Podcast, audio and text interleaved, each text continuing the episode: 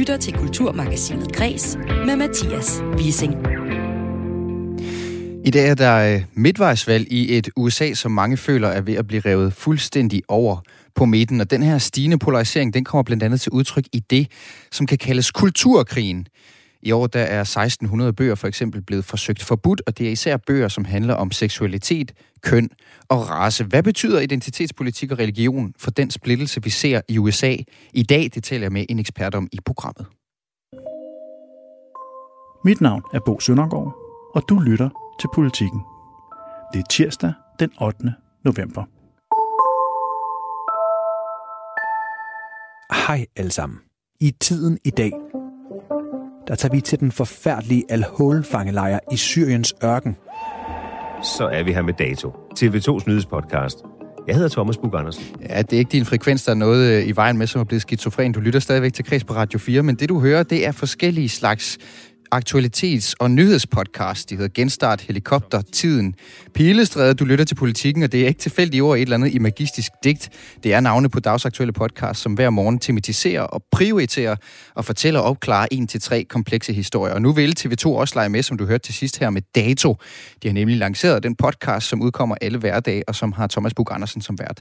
Vi spiller, du kender du typen, med en livsstilsekspert, så du ved, hvilken podcast, der passer til lige præcis dig senere i programmet. Lige nu så er der klimatopmøde i Ægypten, for selvom der er nok kriser at tage, ja, så tårner en sig op over dem alle. Derfor sender Kreds i dag gode råd til COP27 og ud i æderen til, hvordan man rent faktisk kan gribe klimakrisen an, hvis man vil skabe forandring. Og endnu en gang så er der anledning til at tro, at litteraturens erkendelsespotentiale kan lære os en ting eller to. Jeg får besøg af en adfærdspsykolog og en forfatter, der forklarer, hvad det går ud på. Og så når vi også til sidst i programmet og bladrer i Aarhus Kommunes sparekatalog for 2023-2026. Her blev det nemlig foreslået af kommunen, at øh, dansescenen Bora Bora flytter i langt mindre lokaler på godsbanen for at spare penge. Men det mener øh, Bora Bora altså ikke er nogle lokaler, der dur til at producere og præsentere dans. Til sidste program så får jeg besøg af Bora Boras teaterchef og Aarhus Kommunes kulturchef, som skal debattere øh, de her forslag til besparelser. Jeg hedder Mathias Wissing. Velkommen til Kreds. I dag er der som sagt øh, midtvejsvalg i USA, og amerikanerne de skal stemme om, hvem der skal have magten i kongressen. Og i den anledning så har vi her på Kulturmagasinet Kreds besluttet os for at tage temperaturen på kulturen og i særdeleshed litteraturen i USA. Fordi i Guds eget land, der oplever man nemlig i stigende grad diskussioner omkring bøger på lokale biblioteker og skolebiblioteker, som grupper i befolkningen af den ene eller anden grund ønsker fjernet fra hylderne eller helt bortcensureret. DR har øh, op til midtvejsvalget kunne fortælle om en bibliotekar i den lille by Bonners Ferry, tæt på den kanadiske grænse, som blev mødt med protester, demonstrationer og endda trusler, efter at hun øh, hårdt presset svarede ja til, at hun rent hypotetisk gerne vil bestille en bog om kønsspørgsmål hjem til biblioteket. Den historie kommer samtidig med, at der bare i år er 1600 bøger anmeldt og forsøgt gjort forbudt i USA. Hvad alt det her betyder for det amerikanske samfund, det skal jeg tale med min næste gæst om. Det er dig, Thomas Ervold Bjerre, lektor i amerikanske studier på Syddansk Universitet. Velkommen til. Tak skal du have. Thomas, jeg ved, du peger på, at den her stigende kulturkamp om forbudte bøger i USA er et eksempel på, hvor stærk polariseringen står i et land, der altså går til midtvejsvalg i dag. Hvordan skal det forstås?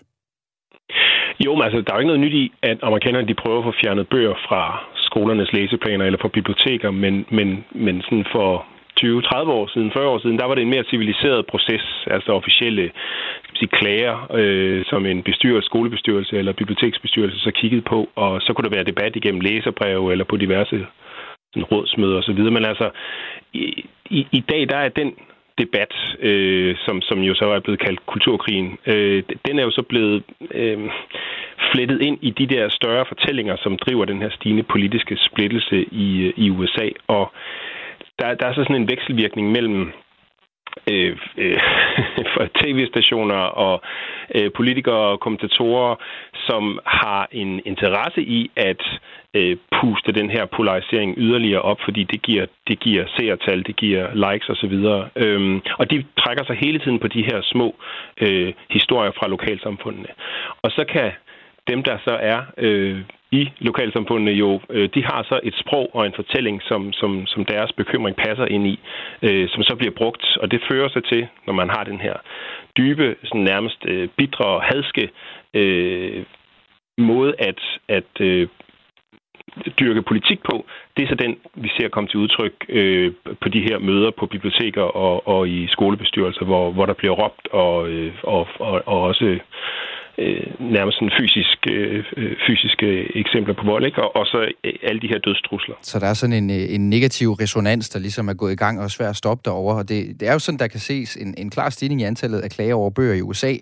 Øh, derover fungerer det sådan, at hvis man falder over en bog på et skolebibliotek, som man vil klage over, så kan man udfylde en formular og så indsende den til foreningen The American Library Association, hedder de, som så samler de her klager, og fra dem ja. lyder det, at der i en tre måneders periode i 2021 blev indberettet 330 individuelle klager over skønlitterære værker.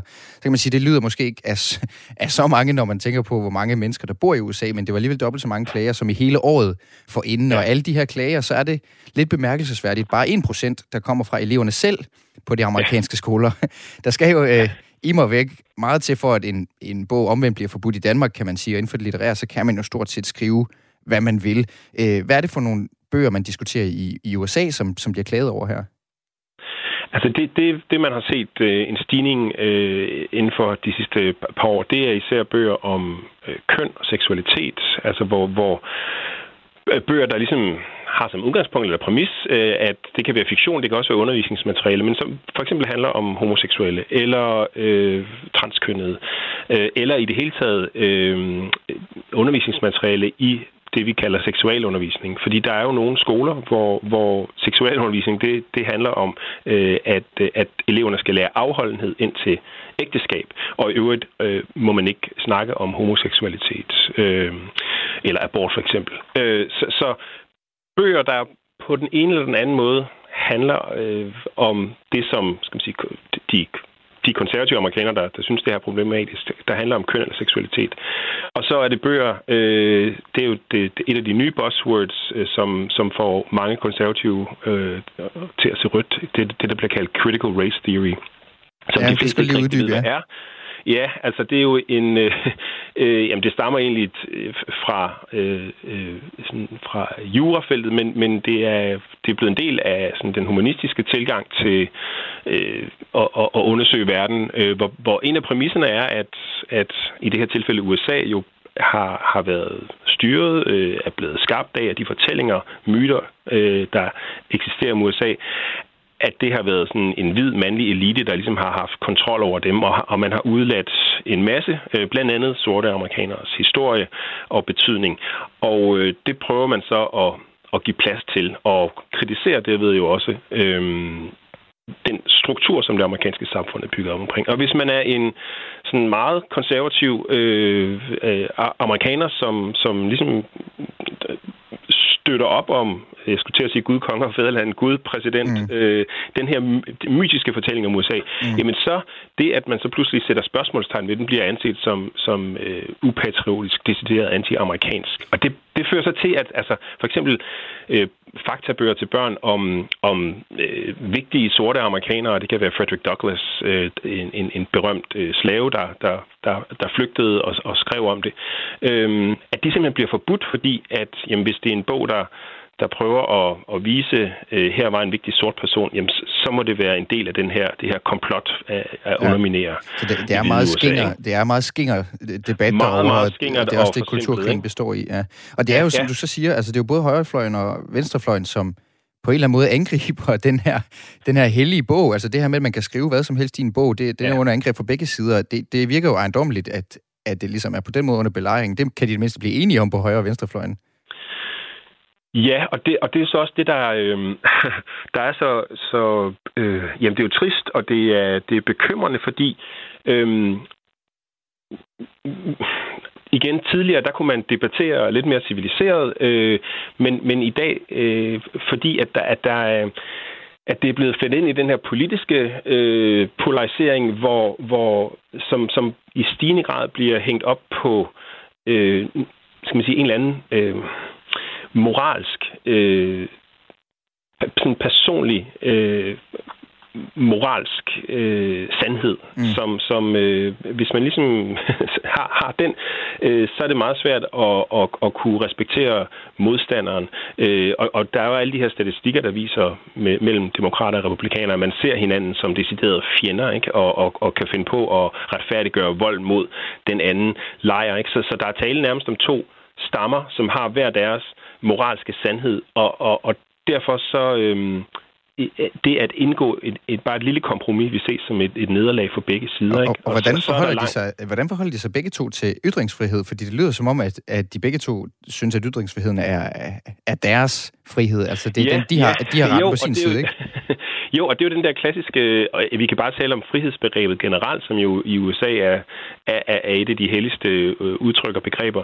Men, men snart man har sagt frihed, og hvis man så ligesom kræver sin frihed, på et eller andet tidspunkt støder du ind i andre, der, der, øh, der også kræver noget frihed. Ikke? Og, så, og så er der et clash. Øhm, og man kan sige, at begge, begge fløje, øh, vi skal ikke tale om alle amerikanere, men, men, men, men de her fløje, der, der dyrker den her kamp for at få censureret eller fjernet bøger, øh, man kan sige, at deres, deres øh, præmis er jo øh, ytringsfrihed øh, for mig, øh, eller der kommer det der men bagefter. Ikke? Altså, jeg går ind for ytringsfrihed, men ja, ja. ikke når der er tale om øh, samfundsnedbrydelig virksomhed, som de jo hver især betragter den anden fløj for at, at stå for. Kan vi, kan vi komme ind øh, på nogle af de bøger, øh, som det helt konkret drejer sig om, altså som jo har skabt ballade derovre, fordi... Øh, Øh, altså, der er nogle vældig berømte bøger, det handler om, som herhjemme i faktisk bliver betragtet som, som langtidsholdbar litteratur af høj kvalitet. For eksempel Harry Potter-serien, noget med det, man debatterer. Og Harper Lee's klassiker, den her Dræb ikke en, samf- en, en sangfugl. Hvad er historien med lige præcis de to øh, værker? Ja, det er sjovt. Altså, øh, Harry Potter-bøgerne øh, i, i starten, og det er jo de her over 20 år på banen, de første, ikke? men altså, det, det, der var det i mange, i mange år, var det højrefløjen, især sådan den mere øh, rabiate del af den religiøse højrefløj, der var ude efter Harry Potter-bøgerne, og vi havde dem forbudt, fordi det var jo ukristelige. Det var jo bøger, der, der dyrkede og hyldede hekse og troldmænd, og så på den måde forgiftede unge amerikanere sind, ikke? Ja. Øhm, og, og det, det, så står det skidt til Danmark, vil jeg sige. Af. Nej, nej. Men, men man kan sige, at det sidste år har, har øh, Harry Potter-bøgerne, og især øh, forfatteren J.K. Rowling, jo været udsat for en massiv øh, shitstorm. Det har så mest været på sociale medier, ikke? men det er så fordi, hun har udtalt sig øh, nogle kommentarer, øh, som transpersoner øh, har opfattet som, som transfobisk. Øh, Mm. Og så øh, forsøger man så at, øh, ja, at, at udskamme hende og, øh, og, og, og ja, også nogen mener så, at, at så skal bøgerne også væk. Ikke? Så hun er ravet uklar øh, egentlig med, med, med, med, med, kan man sige, yderste venstrefløj og yderste højrefløj ja. på samme tid. Ja, ja. ja. Hvad med Harper Lee, Stræb ikke en sangfugl der, som også er en, en kæmpe klassiker også i Danmark? Ja, og den er jo eksempel på, på skal man sige, hvor kompliceret det er, for det er samtidig den roman, der næste efter Bibelen øh, i, i diverse under, spørgeundersøgelser, der har været, som amerikanerne placerer som den bog, der har betydet mest for dem. Så det er en bog, der har dyb resonans for mange amerikanere. Men så har der lige fra den udkom i 1960, og den, den foregår jo i, i Alabama, en lille by i, i 30'ernes depression, og handler om en sort mand, der bliver uskyldig anklaget for at have voldtaget en hvid kvinde. Ikke? Så det er jo springfarligt stof, det her. Mm. Den har været, det er nok den mest, sammen med Mark Twain's Huckleberry Finnsen, den mest censurerede øh, bog i USA. Øh, i, altså fra 1960, og, og, og i år har der også været flere eksempler på, at den er, ligesom er blevet øh, anmeldt. Øh, og fra begge fløje. Ikke? Øhm, venstrefløjen, der har det store problem generelt været dens såkaldt, øh, ja, sådan, det de kalder den stødende eller krænkende sprog, det såkaldte N-word, der jo bliver brugt, fordi det var det, folk brugte i 1930'erne, øh, hvide amerikanere. Det har blandt andet ført til klager over, at man, nogen, der mener, at bogen promoverer racehad og, og vidt overherredømme osv. Ikke? Altså det, der er et eksempel fra Tennessee i 2006, hvor, hvor det er argumentet. Mm. Øh, og så kan man sige, at, at, at, har der også været mange, der har været øh, skræmt over bogens emner. Altså den behandler øh, samleje, voldtægt, incest osv. Ikke? Og det, det skal børnene skærmes fra. Øhm, fortælleren er en, en, en pige, så, så det, er, det er jo en roman, hvor fortælleren ligesom er et barn og er derfor i, i øjenhøjde med, med yngre læsere. Ikke? Men, men helt, helt kort her til sidst, før jeg slipper dig, Thomas. Altså, handler og dræb, er de, jeg, jeg kan ikke lade være med at spekulere over, er de ikke så gode læsere? Læser de meget bogstaveligt i USA? Fordi handler og dræb ikke en samfund om et uretfærdigt retssystem, altså som, som griber hele, den her, hele plottet jo. uretfærdigt an? Jo, jo, jo, og det er jo det samme med, med, med Huckleberry Finn af Mark Twain, ikke? Hvor, hvor, øh, som jo er en stor kritik af, af, af, af den her måde, USA har indrettet sig på, altså både af slaveriet, men også at, at, at den måde, øh, at sorte bliver set på og behandlet generelt. Men, men, men der er altså nogen, hvor, hvor enkelte ord kan, kan være nok til, at, øh, at det blokerer, øhm, og at, øh, at, at bogen derfor er problematisk mm. og ikke ikke bør øh, læses, i hvert fald ikke af børn eller unge. Ja. Ja, jamen, der er jo heller ikke nogen, der læser hele bøger i dag alligevel, så det kan jo være en pointe i, Thomas. Nej, det, øh, der bliver færre og færre ja. i hvert fald. Ja. Tak fordi du var med, Thomas Ervold Bjerre. Velbekomme. Lektor i øh, amerikanske studier på Syddansk Universitet, som altså tog temperaturen på et splittet USA, som i dag går til midtvejsvalg for at finde ud af, hvem der skal have flertal i kongressen. Flertal i kongressen.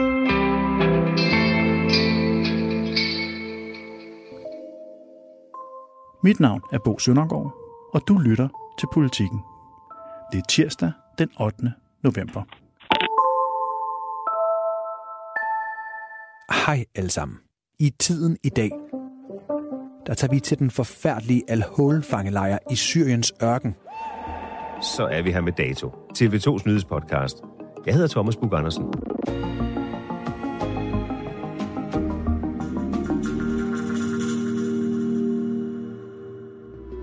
Og mit navn af Thomas Tjernsen. Ja, du fik et lille potpourri over øh, et udsnit af dine yndlingspodcasts, øh, tør jeg næsten godt sige, fordi det er nemlig nogle af de allermest populære podcasts her til lands. Lytter du til Genstart, Pilestræde, eller du lytter til Politikken, eller er du måske mere til Tiden, Helikopter eller Radioinformation, som vi ikke har med her? Selvom det lyder som noget sludder med alle de her titler, så er det langt fra sort snak, fordi det er jo titlerne på nogle af de mest populære podcasts i, øh, i Danmark. Den allerstørste basker er selvfølgelig DR's Genstart. Den har knap en million daglige afspilninger. Og selvom man skulle tro, at podcastmarkedet det var ved at være proppet, ja, så viser tallene jo altså, at flere og flere af os finder vej ind til podcastlytningen. Det betyder også, at det bliver ved med at poppe øh, nye daglige nyhedsaktualitet podcasts op. I den her uge, der har TV2 så også meldt sig ind i kampen øh, om podcastlytterne med deres bud på Genstart, en podcast, der har fået navnet Dato. De siger, at vi zoomer ind på det allerstørste, vigtigste og mest opsigtsvækkende nyhedshistorier og fortæller dem på en måde, som gør, at man kan følge med, når snakken går blandt venner og familie. Det siger Datos vært Thomas Bug Andersen, hvilket jo så umiddelbart lyder som beskrivelsen af stort set alle de andre førnævnte podcasts. Men medmindre man har de her 3-4 timer hver dag til at lytte de forskellige podcasts igennem, så må man jo vælge, hvilken man skal lytte til. Så hvordan gør man det? Velkommen til øh, Kulturmagasinet Kreds, Henrik Byager. Er du med, Henrik Byer? Jeg har hul igennem til dig. Mens vi lige forsøger at få hul igennem til Henrik, så kan jeg sige, at vi taler altså om uh, Dato, som er den nye podcast for TV2, som har poppet op på markedet, og som du har lyttet til, Henrik Byer. Jeg kan forstå, at jeg har den med på linjen nu. Ja, det har du, ja. ja det, det er godt, Henrik. Tak skal du have. Øh, du er livsstilsekspert og strategisk rådgiver inden for kommunikation og, og PR, og jeg ved, du har lyttet til en masse af de her forskellige podcasts, inklusiv Dato, som altså er den nye for TV2. Øh, først og fremmest, Henrik, kan du fortælle mig, hvad er ens personlige valg af sin daglige nyhedspodcast typisk et udtryk for? Jamen for det første er det jo et udtryk for, at man øh, har ændret sine, øh, sine grundlæggende vaner i forhold til, hvordan man konsumerer nyheder, fordi at vi jo lever i sådan en tid, hvor der er altså 1000 millioner nyheder i timen, øh, og, og, og de her nyhedspodcasts øh, har det jo med at fokusere på et eller højst øh, to temaer, og det, det, det lader til, at det taler til, til det moderne menneske, at der bliver sorteret ekstremt meget i det, og så bliver der fokuseret på, på, øh, på et tema, som så må være væsentligt øh, eller interessant. Og det næste er så, at øh, hvem skal man så vælge af denne her øh, globale nyhedspodcast øh, øh, buffet?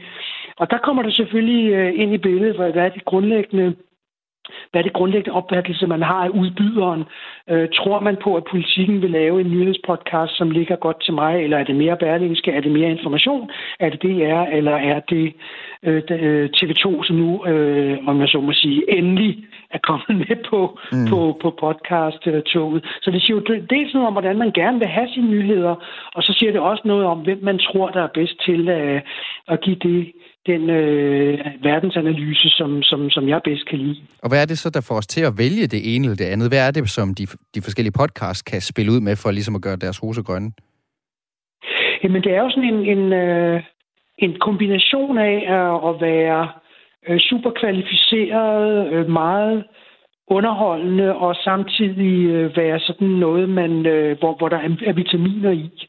Og det er jo det, de allerbedste kan øh, og moderen til dem alle sammen, øh, New York Times uh, The Daily, den kan jo lige præcis det. Den er veloplagt, øh, sådan lidt, lidt øh, sådan, ligesom man sidder på sådan en, en, en, en bar eller sådan noget, og får en, en super kvalificeret snak med et super kvalificeret medie. Det er jo ikke en forelæsning, øh, der foregår, men samtidig øh, formår de at bringe de mest interessante og, og klogeste mennesker i verden øh, til bordet. Og det er jo det, vi gerne vil have, når vi hører noget om midtvejsvalget eller problemerne med energikrisen eller sådan et eller andet. Så skal det både være noget, som som øh, leverer noget nyt, og som, som gør, at jeg øh, går klogere derfra. Og så skal det også være noget, som, som, som gør, at øh, de der 20-25 minutter, jeg nu spilder eller investerer, det er jo det, som man øh, bagefter vil tænke af, af, af min kostbare tid.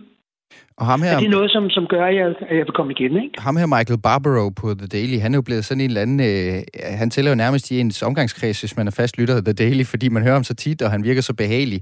Øh, er det noget af det, ja. som de danske podcasts også ligesom har kigget til, da de så skulle lave deres bud på The Daily, som er den her, du kalder moderen, øh, moderen af alle podca- øh, podcasts?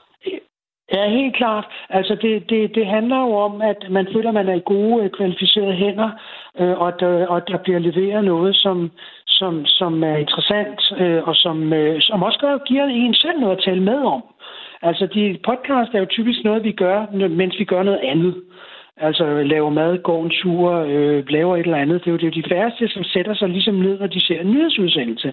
Så derfor så er det sådan et andet, et, et, et, et medie, man kan, gøre, man kan bruge øh, samtidig med, at man, man gør et eller andet andet, hvilket jo også taler enormt meget til os. At når vi nu går den tur eller skræller kartofler, så kommer der altså noget, nogle vitaminer ind, øh, af, ind i øregangen samtidig. Men dertil kommer jo så, at, at, øh, at det selskab, man er i, er ekstremt ekstremt afgørende, fordi vi er jo også mm. underholdningsmennesker, og vores, kas, vores kassationstid er jo ekstremt kort. Altså nu vil TV2 få selvfølgelig få noget snor, øh, fordi det er et af Danmarks, det er Danmarks suverænt største mediehus mm. øh, på, på elektroniske medier, og du kaster de så ud i det her marked, så alle, der der, øh, der ligesom øh, er, er interesseret i det, de vil selvfølgelig give det en chance. Thomas Bug Andersen er et utrolig øh, øh, trænet, rutineret, kvalificeret kort. Men hvis det nu viser sig, at, øh, at det ikke er spændende nok, eller at man øh, vælger nogle øh, historier, som ikke lige falder i folks smag, eller formidlingen ikke lige sidder i, i skabet, jamen så er de jo væk igen øh, på et nanosekund. For det er jo, det er jo netop det. det er jo, de, podcasts er jo one-night listeners. Det, altså, øh, man kan jo høre en million podcast, så, så loyaliteten er jo er jo kun stor, hvis kvaliteten øh, matcher det, og ellers så er folk jo videre til noget andet. Ja, det er et hårdt marked på den måde. Hvad, kan du så fælde dom over dato? Fordi uh, alle hører genstart, det er den store, det er den alle de andre mål, som jeg skal kæmpe op imod. Så er det jo de her lidt mere nicheprodukter, som Berlingske Pilestræde, også en rigtig god podcast, som vil lidt det samme. Zetlands Helikopter, som, som har haft samme ja. principper og har haft det rigtig lang tid. Øh, hvad er dato så for en podcast? Jamen, Dato er en, øh, en podcast, som jeg synes på... Nu har jeg kun hørt den med, med, mit, med midtvejsvalget, hvor det er Paul Erik Skammelsen og Thomas Bug Andersen. Man er utrolig øh, kompetente øh, hænder. Jeg tror, det, der bliver Datos udfordring, er at finde snittet på, øh, hvad, hvad er det for nogle lyttere, vi har med at gøre, og hvor er deres øvrige nyhedsniveau egentlig henne. Fordi det, man, man, man øh, søger lidt imellem at fortælle sådan helt grundlæggende, hvad er et midtvejsvalg, og hvorfor har det betydning, og så den her TV2-vinkel, der altid er, når TV2 laver journalistik, hvad betyder det for os i Danmark? Mm. Øhm, og spørgsmålet er, om, om, om det her marked, dem der går efter nyhedspodcasts, om de måske ikke lige er 5% højere op på vidensstigen, at de godt ved, at der er midtvejsvalg, at de godt ved, at Donald Trump han stadigvæk findes og spørger i kulissen. Mm. Men hvad er så TV2's øh, dygtige øh, reporter, altså på Erik Skammelsens øh, take på det? Så jeg tror, det, jeg tror den skal være 5% sværere, og dermed øh, lidt mere interessant for de nyhedshungerne, fordi jeg tror, dem, hvis man prøver at lave en, en, en alt for bred nyhedspodcast, hvor man tænker, nu skal vi virkelig have, have dem alle sammen med, så, så tror jeg ikke, de er der. Fordi, fordi det, det er jo også det, der ligger, som jeg kender tal og, og bruger det er jo ikke, altså min gamle mor for eksempel, som sidder og hører øh, nyhedspodcast. Det er mm. jo de, især de unge, som jo er podcastgenerationen, mm. mm. og så er det sådan de mere øh, medieforbrugende ældre, som, som, som går efter noget, og som jo er godt vant. Ja. Altså, som jo er virkelig godt vandt. Ja, så men det, så, det, så... tallene tyder på, Henrik Byer, at det kan godt ske, det er ved at, altså, at, at selv din gamle mor er på vej ind på podcastmarkedet. Det er i hvert fald et marked, som bliver større og større. Og så er der jo alligevel øh, et eller andet loft for dansksproget podcast, kan man sige. Vi er trods alt kun knap 6 millioner. Øh, genstart støvsuger allerede 1 million daglige lyttere. Det er helt vildt. Øh, ja. Og de handler jo lidt om det samme. To af de allerstørste genstart, og så den, der hedder Du lytter til politikken, som selvfølgelig politikens plus dato, den nye dreng, pige ja. i klassen, handler om midtvejsvalget i dag. Altså, tror, tror du her til sidst, at markedet for daglige nyhedsaktualitetspodcast, det er alligevel trods alt ved at være mættet? Fuldstændig. Altså, det er overmættet. Men det, men det er det, der er podcastens natur. Det er, at der er en, en, et overvældende udbud, og der skal virkelig noget til øh, for at overleve. Og hvis nu, det, hvis nu en af de øh, vores store danske medier, som jo er nødt til at være der af hensyn til deres troværdighed og også af hensyn til, til øh, at, at følge deres øh, læsere, brugere, kunder, hvad de nu øh, kalder dem. Hvis ikke de leverer noget, der er godt nok, jamen, så er der bare ikke nogen til det, og så bliver de, øh, så bliver de straffet, og så må de lukke det igen. Og det tror jeg, at vi kan komme til øh, at se på det her marked også, selvom det jo ikke er enormt dyrt at producere, hvilket jo også er en styrke. Det kræver jo ikke et tv-studie og, og 20 mand og, mm og en sminke, vel? Så, så er det meget hurtigt, og, og enkelt medie, så skal kvaliteten være der. Og vi er et lille land, og der er ikke plads til 10 daglige nyhedspodcast i en bred volumen, men så må de jo øh, lukke igen og finde på noget bedre og komme igen, for det kan man jo netop også. Det bliver spændende at se, om, om, om der er plads til Dato og alle de andre også. Tak fordi du var med, Henrik Byer. Tak fordi jeg måtte. Godt. altså livsstilsekspert og strategisk rådgiver inden for kommunikation og PR. Jeg kan jo sige, at øh, Genstart, det hedder tidens største og vigtigste nyhedshistorier. Tiden, som også er en DR-podcast, den hedder Bliv klar til dagen med tre af tidens vigtigste nyhedshistorier. Så der er altså ikke, øh, det er ikke fordi, der er den store variation i deres, øh, i deres selvbilleder. Dato har nærmest præcis den samme formulering.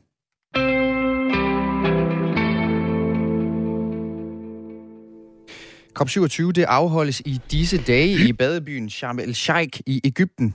Og det, det pensum, som mødedeltagerne har på COP27, det er en række rapporter, som igen igen, sjovt nok, viser, at den globale opvarmning er på vej langt over målene i Paris-aftalen fra øh, 2015. Og selvom det virker til, at der nok er globale kriser at tage fat i lige for tiden, så, slam, så stammer rigtig mange af dem faktisk på den ene eller anden måde øh, fra den krise, som topmødet altså er til for at løse. Vi kender alle sammen til de her varmerekordsprognoser, vi bliver bombarderet med krisens fremtidige konsekvenser, og alligevel, ja, så har mange af os svært ved at forholde så, holde os til det i vores hverdag. Her i Kulturmagasinet Kreds, der har vi jo for vane at vende os mod fiktionen for at se, om den kan give os nogle redskaber til at handle, og der er jeg så heldig at få hjælp til at to af mine næste gæster, Solvej Røbstorff, du er psykolog og forfatter til bogen Klimapsykologi, som udkom i foråret. Velkommen til. Tak skal du have. Og også velkommen til dig, Signe Kirkegaard Kane. Du er forfatter og en del af Forfatter Grønt, der er en uafhængig gruppe forfattere, som kæmper imod biodiversitets- og klimakrisen. Og er der hul, har jeg hul igennem til dig også, undskyld Signe?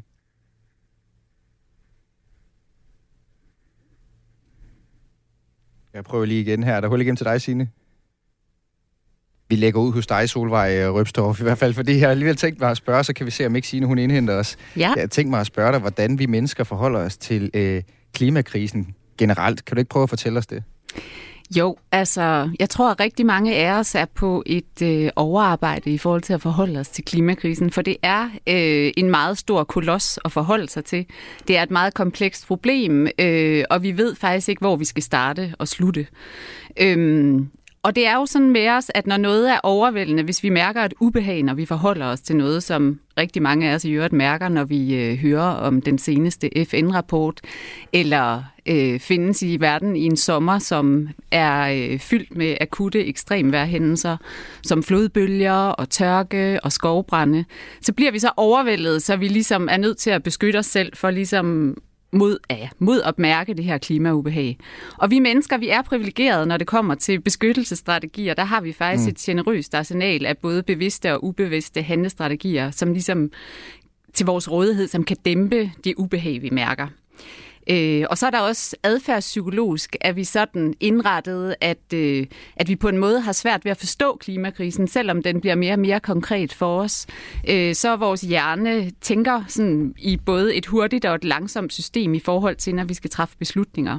Og, og hvordan, kan, hvordan kan Solvej så litteratur og, og kultur i det hele taget, men nu, nu tager vi udgangspunkt i litteraturen i dag, her Signe med lige om lidt, alligevel hun er med på telefonen. Hvordan kan det hjælpe os med at gøre det mere håndgribeligt, øh, den her klimakrise, vi står overfor? Det er fordi, hvis vi kun forlader os på sådan den rationelle vej, fornuften som ledestjerne, så ved vi, at det er op ad bakke for os at ændre vaner. Vi vil rigtig gerne ændre noget alle sammen, eller mange af os, i forhold til at leve mere klimavenligt, men når det kommer til stykket, så alt for mange af os har sådan en kognitiv bias indbygget i os, som handler om tabsaversion. Vi vil ikke give afkald på noget, så det må helst ikke koste os noget. Altså det kan godt være, at vi gerne vil spise mindre kød og flyve mere, men i praksis er vi ikke villige nok til det. Øhm, og i forhold igen også til det der med at tænke hurtigt og langsomt, så kan man sige, at vores hurtige automatpilot, den er følelsesmæssig og instinktiv og refleksbaseret, refleksbaseret og ubevidst. Og den den del af hjernen er ikke særlig tilbøjelig til at forholde sig til klimakrisen, hvis vi lever sådan et øh, hurtigt tempo, som mange af os gør. Øh, og vores langsomme, rationelle, logiske hjerne, den står af, fordi problemet er komplekst. Så på mm. den måde, så er vi sådan lidt dårligt stillet. Og der er det så heldigt, at vi også har nogle andre veje, som vi forandrer sig af. Vi forandrer os også via vores nervesystemer og kroppe og forbundethed med naturen, forbundethed med hinanden, og ikke mindst gennem vores følelser. Og der er litteraturen jo fantastisk og kunst i det hele taget, fordi det berører os på måder, som også går udenom den der fornuftshjerne, der står og siger, du skal og du bør som nok ikke lige er den bedste vej, hvis det, vi skal det, gøre det er der, vi får, ændre noget. Det er der, vi får dig, Signe Kierkegaard Kajen, på banen. Er du med på telefonen her? Ja, det er i hvert fald. Ja, det er godt, så er hul igennem. Hej. Og jeg skal Hej. på banen, fordi du arbejder på en roman, som øh, handler om blandt andet klimaangst og generationsforskelle i forhold til øh, den klimakrise, vi står i. Og så har du jo, øh, vi har bedt dig tage tre eksempler med på litterære tekster, som på en eller anden måde kan hjælpe os med at få det, få det læmeligt gjort, den her klimakrise, og som formidler i hvert fald klimakrisen på en god måde. Den første, det er den, som hedder Rosarium fra sidste år, 2021, af Mm. Charlotte Weitze. Hvorfor har du taget den med? Jamen, den har jeg taget med, fordi øh, den sætter fokus på, på det her med øh, grænser mellem natur og mennesker, og på det her med, at vi er en del af naturen. Øhm, og jeg, opfordrer, altså jeg oplever egentlig, at den udfordrer sådan, min forståelse af mig selv i forhold til naturen, og også hele sådan, menneskets idé om, at vi ligesom er herre over naturen. Øhm, fordi nogle gange, når vi taler om klimakrisen og løsninger, så, så kan det godt lyde som om, at jorden vil forsvinde, og vi vil bestå som mennesker, men, men det er jo sådan set omvendt. Mm. Øhm, så så det, det er noget af det, som, øh, som jeg synes, øh, altså, den sætter fokus på. Øhm, og, øh, og den her forbundethed, som Solvej også er inde på, altså den her forbundethed med naturen, den handler blandt andet om... Øh, øh, den handler om, om mennesker, som på forskellige, nogle af dem har øh, forskellige sådan, øh, for eksempel øh, træagtige egenskaber, lever af, af sollys, øh, ligesom planter, i stedet for af mad, ligesom mennesker, og på den måde sådan, øh, er en blanding mellem natur og mennesker, kan man sige. Solvej, hvis, øh, med det Signe hører her, hvis du skal vælge mellem et klimatopmøde som COP27, hvor der bliver sendt nogle pejlemærker ud, og så for eksempel Charlotte Weisses bog her, i forhold til at gøre klimakrisen lettere at forstå og tage ind på livet af os, hvad vil du Mm. så vælge? Altså nu har jeg faktisk læst Charlotte Weitzes bog Rosarium tre gange. Det er, den er en af mine absolute favoritbøger. Jeg elsker den. Øh, og det var en meget øh, kropslig og sanselig oplevelse for mig at læse den bog, så øh, den vil jeg til hver en tid vælge. Den er spot on, okay. Ja. Signe, du har også en bog med, som hedder Når vi rejser til Mars, som er Maja Elverkilde, den er også fra, fra sidste år, altså 2021. Mm. Øh, hvordan øh, handler den om, om den kompleksitet, som, som klimakrisen jo øh, indbefatter? Man kan sige, at den sætter sådan lidt mere fokus på vores livsstil og vores livsvalg, øh, og det her med, hvad vi selv kan gøre. Den handler om en kvinde, som flytter ud øh, i skoven i Sverige med sit barn, og ligesom øh, vælger sådan, hvad skal vi sige, sådan klassisk sådan forbrugssamfund fra, og, og, og, og ligesom vælger en anden livsstil. Øhm, og så handler den så også om, hvordan det så også er svært. Altså det her med at leve, så, så at sige, i pagt med naturen. Man kan sige, altså klimakrisen, og det er jo også noget af det, der er fokus, det er du jo så også fokus på på, på, på COP27, men altså den spiller jo sammen med alle mulige andre kriser i forhold til flygtningekrise og stresskrise osv. Og, og der kan man sige, den her, den der Maja Elverkildes bog, den handler blandt andet om, at vi, hun kommer ligesom ind på, at vi har sådan en tilknytningsforstyrrelse til planeten. Øhm, og, og det taler måske også lidt ind i noget af det, som, som, som Solvej talte om. Men, men altså det her med, at de forskellige kriser hænger sammen, og det her med, at det jo ikke nødvendigvis, altså hvis vi skal gøre noget ved klimakrisen, så handler det ikke nødvendigvis kun om afsavn. Det handler også om, at vi muligvis kunne få et øh, bedre liv i forhold til øh, i forhold til mindre stress og, og ikke, altså ikke kun fokus på vækst og så videre. Øhm, så den, den taler ind i noget af det. Øhm, ja. Men, men øh, Solvej, når du hører det, som Signe fortæller om, om, når vi rejser til Mars her, så mm-hmm. jeg kan ikke lade være med at tænke på, om vi ikke også godt en gang imellem kan læse noget, som gør os afmægtige. Altså, vi kan læse noget, som siger, øh, det der, det er simpelthen for langt fra at kunne bruge i mit eget liv, så derfor så så kaster det fra mig, eller så, så, så giver jeg op. Og den her, man hører jo tit i, som argument her i klimakrisen, at det er altså ikke den enkelte person, som kommer til at redde verden. Mm. Øh, kan man ikke også få noget litteratur, som forstærker den følelse, og som nærmere skubber en væk fra klimakrisen, og det, til det her med at tage stilling til det? Altså, det tror jeg bestemt, man kan. Altså, det gode ved at læse øh, en bog er jo, at man også kan dosere tempoet selv. så hvis man bliver overvældet af det, så kan man jo holde en pause eller springe et eller andet over. Øh, jeg har endnu ikke stødt på noget, øh, der, der havde den effekt på mig. Jeg tror også meget, det handler om, hvordan bogen er skrevet, og hvordan tonen er.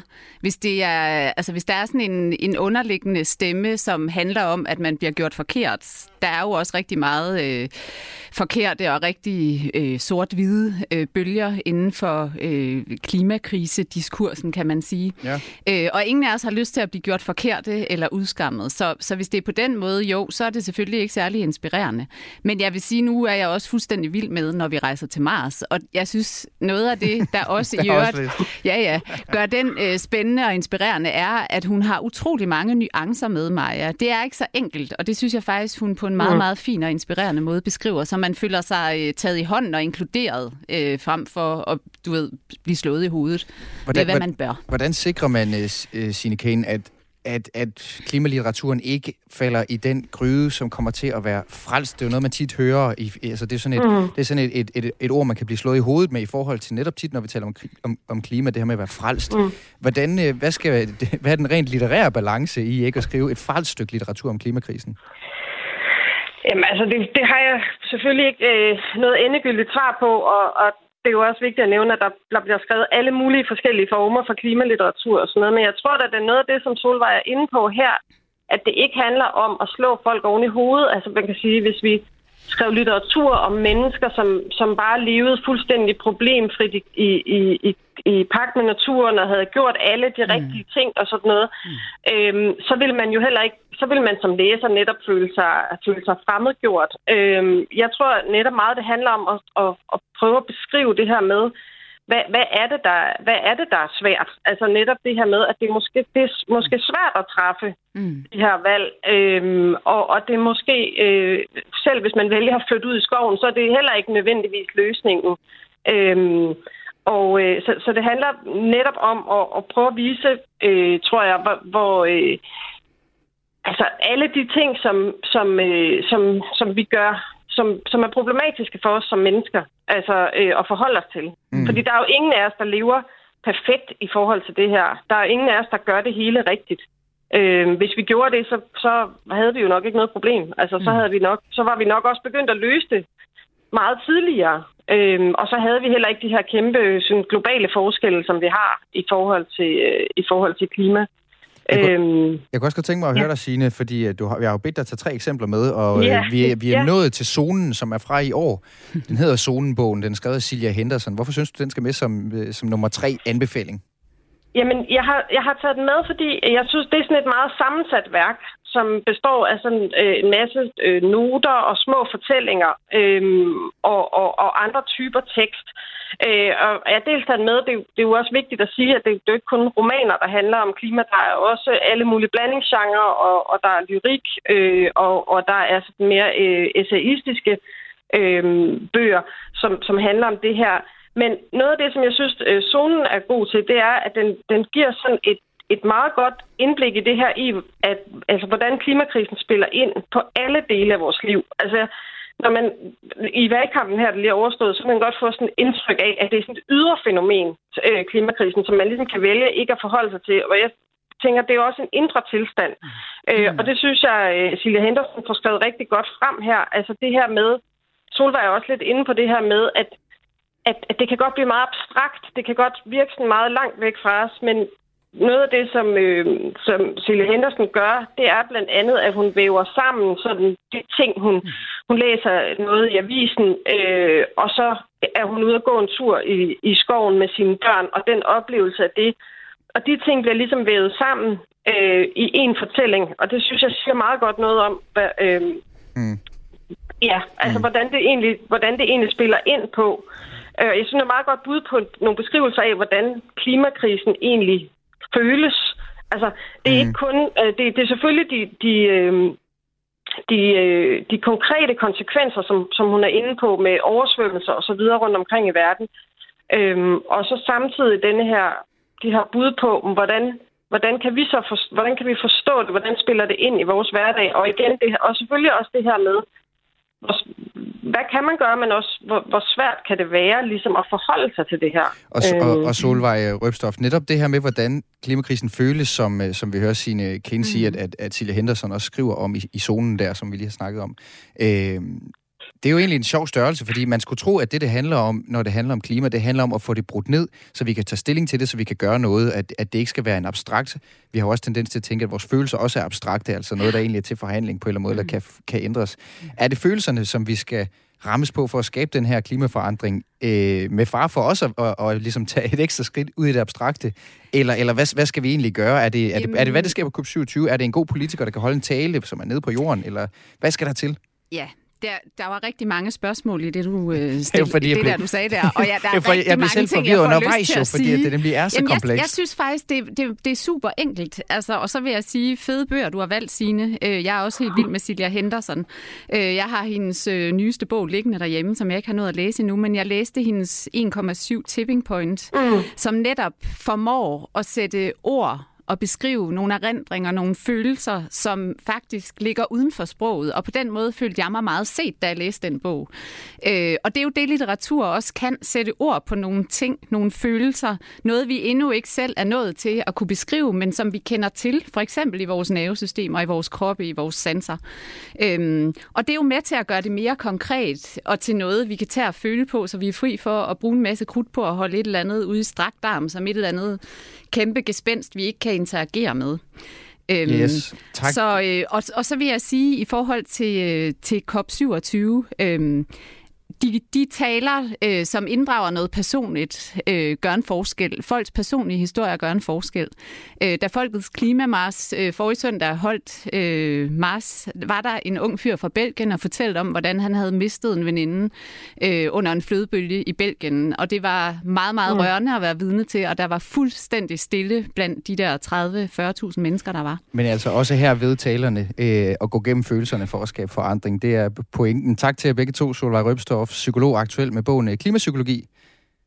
Selv tak. Og tak også til dig, Signe Kirkegaard Kane, som er forfatter og en del af den uafhængige gruppe forfattere, som kæmper imod biodiversitets- og klimakrisen. Forfattere ser grønt. Selv tak. Og hvis du, der lytter med, altså gerne vil blive klogere på klimakrisen via noget litteratur, så havde øh, sine Kane tre eksempler med, og det var altså Rosarium af Charlotte Weitze, når vi rejser til Mars af Maja Elverkilde og zonen af Silja Henderson og klimatopmødet COP27 i Sharm el-Sheikh i Ægypten. Det slutter altså efter planen den 18. november. Og mens valget det bragede løs, så landede Aarhus Kommunes store sparekatalog fra 2023 til 2026, hvor kommunen foreslår en række besparelser på diverse kulturinstitutioner. Ikke diverse, men diverse kulturinstitutioner i kommunen. Der skal spares 14,3 millioner på kultur- og borgerservice og 3,7 millioner på klassiske kulturområder. Det er det, der er opdraget.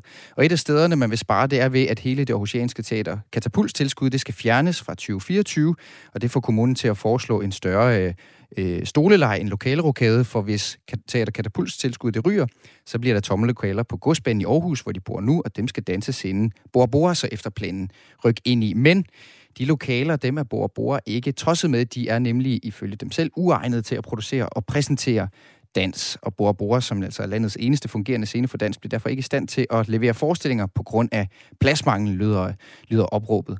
Det er selvfølgelig mødt kritik, det her, for både Teater Katapult og Bor Bor, som har indtil den 24. november til at reagere. Nu har jeg besøg af Lotte Kofod Ludvigsen, teaterchef for Bor Bor. Velkommen til.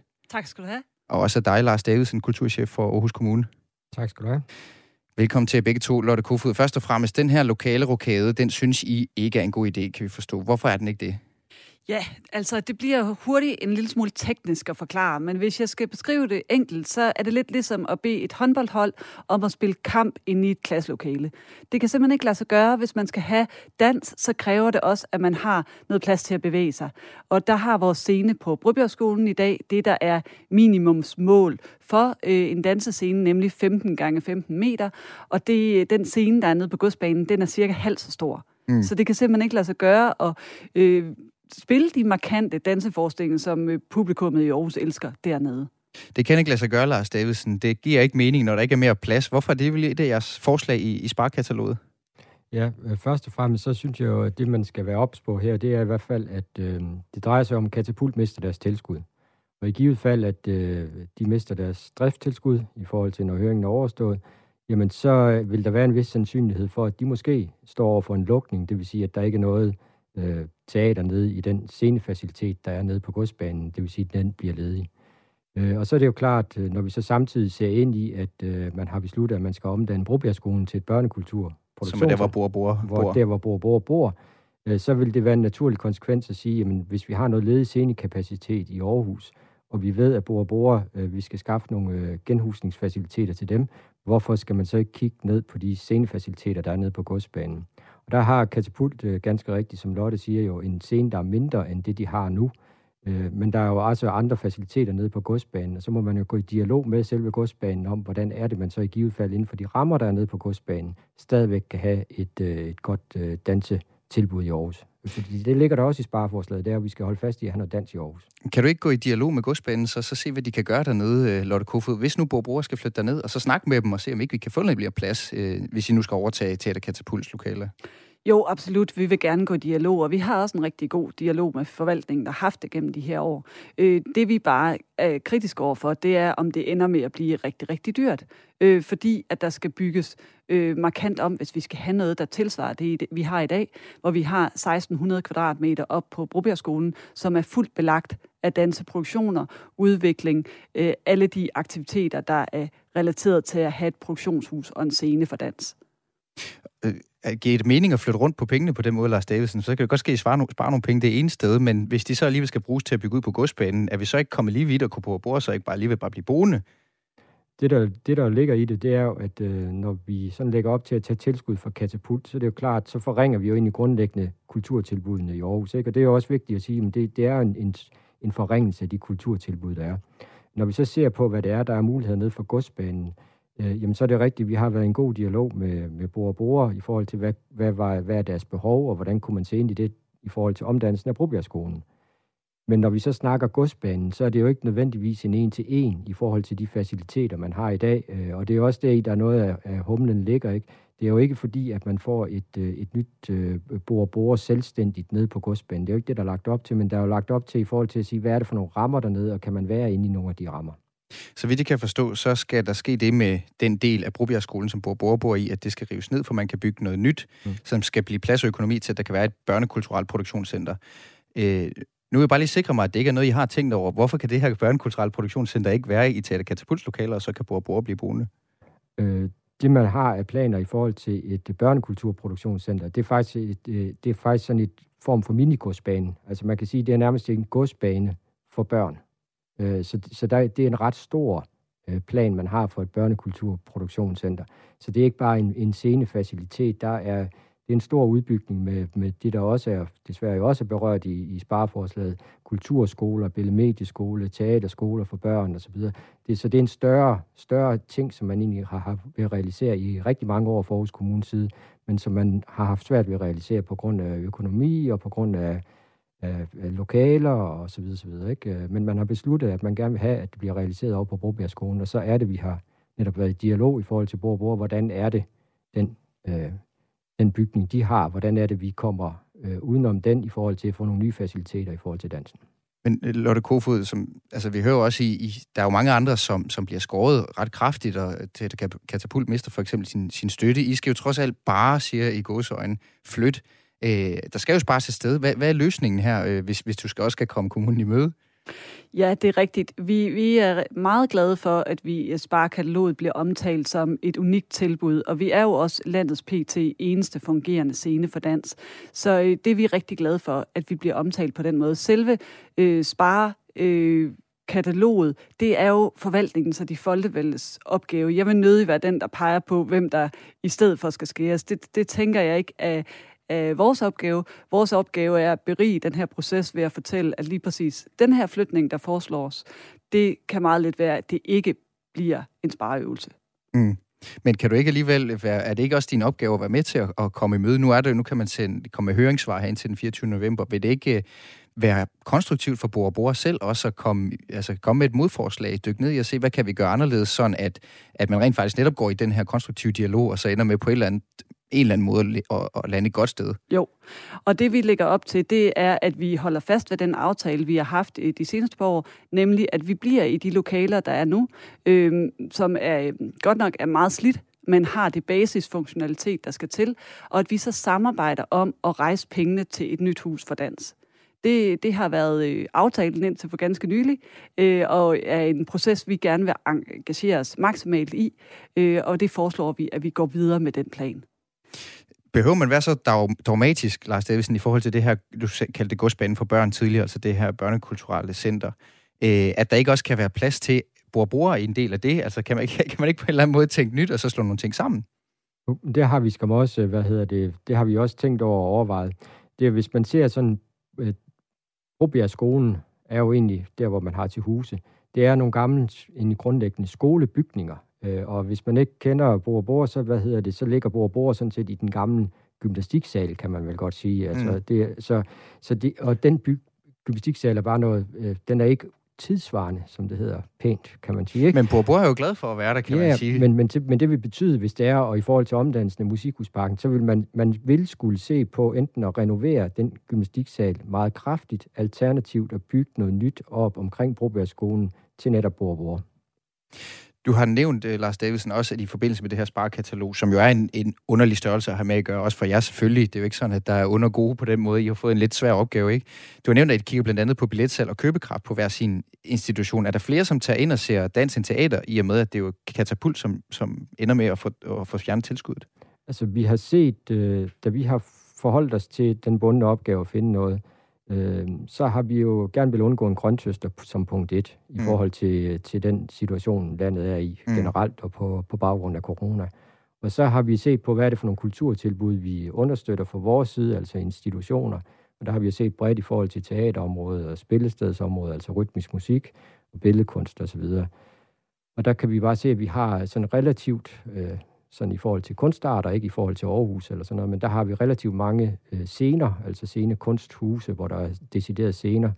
Øh, og så har vi inden for det område så set, at vi vil gerne undgå at ramme børn og unge, altså børneteater, øh, specifikt det unge teater. Mm. Øh, og så har vi kigget på voksenteaterområdet, og der har vi jo øh, Svalegangen, vi har Aarhus Teater, vi har Bore og vi har Katapult. Øh, og vi vil gerne have, at øh, netop som Lotte også sagde, at øh, vi vil gerne have dans fortsat for at have et mangfoldigt kulturtilbud. Mm. Aarhus Teater er en statsinstitution. Øh, Svalegangen er en stor velrenommeret og har mange publikummer. Og så er det desværre pinen pege på katapult. Mm. Så der kommer katapult i klemme, ja. og det synes deres teaterchef Torben Dahl selvfølgelig ikke er, er særlig fedt. Han siger, at det er meget dyrt for byen at miste, ligesom vi alle ved, at økosystemerne omkring os er ved at kollapse, så er det præcis det samme her på scenekunstens område, hvis forslaget bliver gennemført. At katapult ikke, nu bliver det sådan lidt Aarhus-specifikt, men er det ikke, har det ikke i mange år haft tradition for at være en rigtig, rigtig dygtig græsrods teaterinstitution, hvor man så kan starte, før man vil på Svalegangen, eller før man vil på Aarhus Teater, eller før man måske tænker, at I vil kaste sig over dansen og skal ind over bord Jo, øh, og det er jo heller ikke, øh, det er jo ikke fordi, at katapult gør det dårligt. Altså, det har vi også været meget klar om. Det er jo ikke, fordi de gør det dårligt. Det er også derfor, de har fået driftstilskud for Aarhus Kommune gennem mange år. Det er derfor, de har haft deres scene nede på godsbanen. Så det er ikke, fordi de gør det dårligt.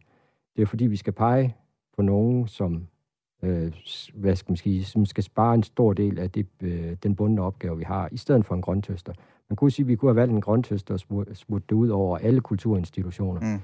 Men det har bare været i forhold til institutionerne øh, og den økonomiske situation, de står i lige pt., en rigtig dårlig idé på baggrund af corona og inflation og, og det hele. Ikke? Og man har gjort det fra statens side, vil jeg så våge påstå jo i, øh, i, tidligere med 2% årligt over rigtig mange år. Ikke? Så, mm. så det er ikke fordi budgetterne er store øh, i kulturinstitutionerne. Det er heller ikke fordi, at de tilskud, de får fra hverken stat eller kommune, er store. Her til sidst, Lotte Kofod, jeg skal lige nå at høre dig, fordi I har jo heldigvis mulighed for at komme, øh, med, give jeres besøg med i forhold til sparkataloget. Der er øh, mulighed for at give høringssvar indtil øh, slutningen af november. Hvor meget plads er det, brugere skal bruge øh, for at kunne fungere, hvis I nu skal flytte? Jamen, vores udgangspunkt er, at vi vil gerne beholde de faciliteter, vi har, fordi de er faktisk fuldt booket.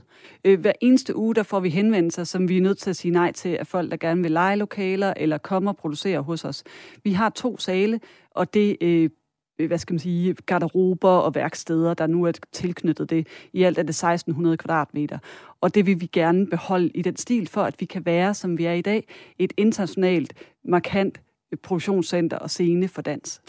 Vi håber, at I kan mødes på en eller anden måde. Tak skal I have i hvert fald, fordi I kom. Lotte Kofod Ludvigsen, teaterchef på Borbora, og Lars tak. Davidsen, kulturchef fra Aarhus Kommune. Tak. Og man kan altså indgive øh, høringssvar inde på kommunens høringsportal frem til den 24. november. Kulturmagasinet Kreds, det vil være slut for i dag her på Radio 4. Det var i dag tilrettelagt af Joachim Vestergaard, Sara Birk Becker og Lene Grønborg. Jeg hedder Mathias Wissing. Vi lyttes ved i morgen eller på podcasten lige om lidt, så er der missionen her på kanalen. Men først skal du have et nyhedsoverblik.